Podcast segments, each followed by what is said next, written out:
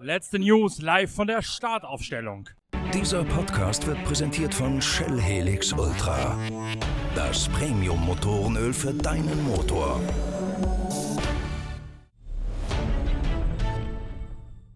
In wenigen Minuten ist es soweit, dann geht das 10-Stunden-Rennen Petit Le Mans los, das Saisonfinale der IMSA-Serie. Es gibt drei Handlungsstränge, die Titelentscheidung in der DPI, in der GTE und in der GT3-Kategorie. In der, GT, in, der, in der DPI teilt sich das Ganze sogar noch einmal auf in zwei verschiedene Dramaturgien. Es geht einmal um den Gesamttitel und dann um die interne Endurance-Wertung für die Langstreckenrennen Daytona, Sebring, Watkins Glen und eben hier Road Atlanta. Und während in der Gesamtwertung Juan Pablo Montoya und Dane Cameron souverän führen, ist das Geschehen auf der Langstrecke deutlich ausgeglichener. Dort führt der Wagen mit Renger van der Sande und Jordan Taylor aus dem Team von dessen Vater Wayne Taylor. Allerdings nur knapp vor dem Gesamttabellenzweiten, vor dem Action Express Cadillac mit Felipe Nasser, Eric Curran und Pipo Derani. Da drängt sich natürlich die Frage an Renger van der Sande auf, was ist wichtiger und vor allen Dingen, wie muss man Cadillac intern agieren? denn schließlich hat die Marke aus Detroit auch noch die Chance, den Fahrertitel insgesamt zu gewinnen. Aber nur dann, wenn tatsächlich alle Cadillac vor dem Auto rund um Juan Pablo Montoya einlaufen. Ist das die erste Priorität oder ist es ein Feind mit offenem Visier um die Langstreckenmeisterschaft? Nein, wir sind äh, auf einiges Programm. Wir, äh, wir, äh, wir, sind jetzt Erste in die, ähm, in die NAEC,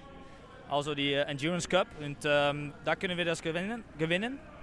Und das andere Auto, was wirklich das gewinnen kann, ist die 31, wer auf Pole steht. So, wir haben etwas Arbeit zu tun.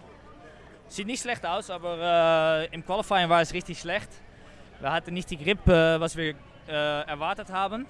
Aber äh, ich denke, hier in Petit Le Mans ist immer, immer von Strategie her und so weiter kannst du viel, ja, viel Unterschied machen. Also äh, ich glaube, wir haben eine Chance. Habt ihr was geändert an der Abstimmung nach dem Qualifying oder habt ihr es bewusst auf die Nacht gebaut und war es im Qualifying einfach zu warm?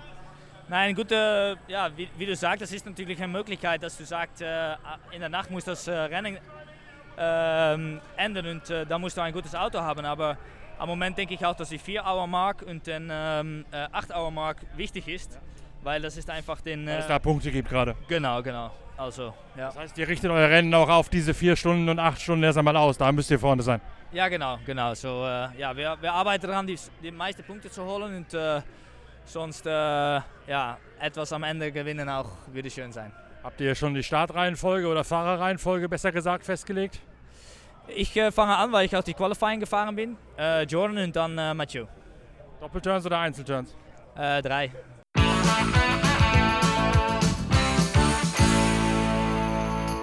Okay. In der GTE-Kategorie hat es gestern Abend eine Disqualifikation vom Training gegeben, nachträglicherweise. Das Auto mit Mike Rockenfeller, Jan Magnussen und Antonio Garcia, die Chevrolet Corvette, hatte einen Heckflügel montiert, der über das hintere Karosserieende hinausgeragt ist. Und das ist nicht statthaft, deswegen ist diesem Wagen jegliche Zeit gestrichen worden. Mike Rockenfeller, der Startfahrer, muss vom 18. Platz losfahren. Selbe betrifft auch das Schwesterfahrzeug von Marcel Fessler, Oliver Gavin und Tommy Milner. Die sind ebenfalls zurückgestuft worden auf den 19. Platz. Die beiden Corvette also in der letzten Reihe der GTLM, also der GTE-Kategorie. Porsche hat, wie im Vorfeld angekündigt, das Auto von Laurens Fantor und Earl Bamber sowie Mathieu Jaminet stehen lassen im morgendlichen Aufwärmtraining. Die Mechaniker haben stattdessen dort noch einmal schnell Reifenwechsel und auch schnelle Tauschaktionen der vorderen Schürze geübt. Diese Sicherheitsmaßnahme stellt klar, dass das Auto auf jeden Fall auf die Startaufstellung gerollt werden konnte. Dort steht es jetzt und ist eigentlich eigentlich de facto damit bereits der Garant dafür, dass Porsche vorm Rennen schon als neuer Markenmeister in der IMSA GTE feststeht. Offiziell ist das noch nicht, sondern erst dann, wenn die Uhr in die Einführungsrunde runtertickt. Denn schließlich besteht ja noch die geringe Gefahr, dass zum Beispiel ein Komet vom Himmel fällt und genau auf die beiden Porsche 911 kracht. Und dann wären die Schwaben eben doch noch nicht der neue Markenmeister. Das scheint allerdings bei einem Blick in den sonnigen und blauen Himmel momentan doch eher unwahrscheinlich zu sein.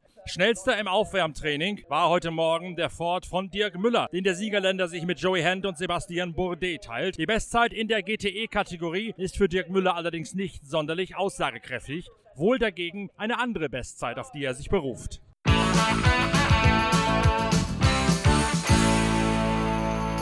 Das Rennen beginnt um 12 Uhr hiesiger Zeit, sprich 18 Uhr in Europa und erstreckt sich dann über 10 Stunden. Wir werden in losen Abständen versuchen, Updates einzusprechen und neue Podcasts zu veröffentlichen. Bis es soweit ist, wünsche ich eine gute Fahrt mit Shell V-Power, dem Treibstoff, der wie bei Ferrari in der Formel 1 auch aus eurem Straßenmotor mehr Leistung bei weniger Verbrauch herauskitzeln kann. Wir hören uns im Laufe des Abends und in der Nacht mit der Analyse nach der Zieldurchfahrt um 22 Uhr Ortszeit wieder. Bis dahin, tschüss und danke fürs Reinhören. Euer Norbert Aukenger.